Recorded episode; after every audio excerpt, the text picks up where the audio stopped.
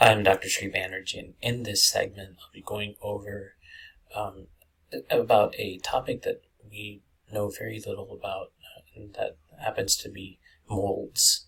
Um, so very recently, um, I wanted to revisit molds. Um, the last time I was um, looking at this was um, when I was in medicine, and so it's been a while since I've looked here. and the Centers for Disease Control website has some uh, good information about mold. now, one of the things that's important to remember is that a lot of these are opportunistic infections, which means that um, when you have a weakened immune system, uh, these take a hold of the human body uh, like nothing else. Um, doesn't affect most people though. Um, so these molds can um, affect uh, some people that are immunocompromised. Let me go ahead and get started here. Um, what I'm going to do first is introduce you to all of the molds that um, grow and affect uh, the human body. So the first one is aspergillosis, um, and that one is actually um, one of the more invasive sort of molds that's out there. It can lead to cavitations within your lungs um, and a lot of different side effects. So the next one is blastomycosis. It's beyond the scope of this lecture. Um, however, we'll revisit that uh, in a subsequent one.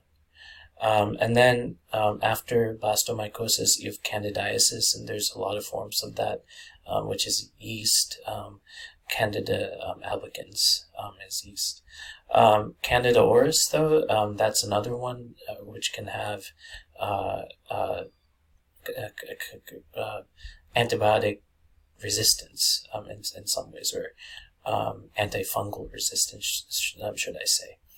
Um, and then um, you have uh, coccidiomycosis, um, uh, C. neoformans infection, um, C. gattii infection, fungal eye infection, fungal nail infection, histoplasmosis, uh, mucormycosis, uh, mycetoma, uh, pneumocystis pneumonia, ringworm, uh, sporotrichosis, and then other fun- fungal diseases. So within the scope of this lecture, um, just so that it doesn't uh, go beyond um, the scope and time, um, I'm going to go over aspergillosis in more detail. Um, so aspergillosis is a mold that um, it's common and uh, very much lives indoors, outdoors. Um, we actually breathe aspergillus aspergillus spores every single day. and when you have a weakened immune system, then the mold invades the lungs and um, becomes a higher risk of uh, developing problems. Um, some are mild, and then others are actually uh, pretty serious. Um, so the types of aspergillosis um, that you find is allergic bronchopulmonary aspergillosis, ABPA, and this causes an inflammation within the lungs um, and some coughing and wheezing as is seen in allergic symptoms um, but doesn't really cause um, an infection. The next one, allergic aspergillus sinusitis, doesn't cause an infection. Um, however, there's um, uh, symptoms of a sinus infection, drainage, um, stiffness, headache. So if you get any of these, um, there needs to be a high index of suspicion that is it is aspergillus. Um, azole resistant aspergillus uh, fumigatus, which is dangerous because um, uh, so some of these species of aspergillosis are resistant to certain medications that treat it. Um, and so resistant infections might not get as well treated. Aspergilloma is actually a ball of asper- aspergillus grows in the lungs or sinuses. Um, and that fungal ball is called um, aspergilloma. It doesn't spread to other parts of the body, um, however, this is very um, dangerous.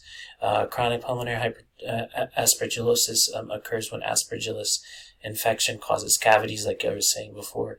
Um, one or more fungal balls can lead to um, uh, aspergillosis, uh, chronic, chronic Albert, aspergillosis.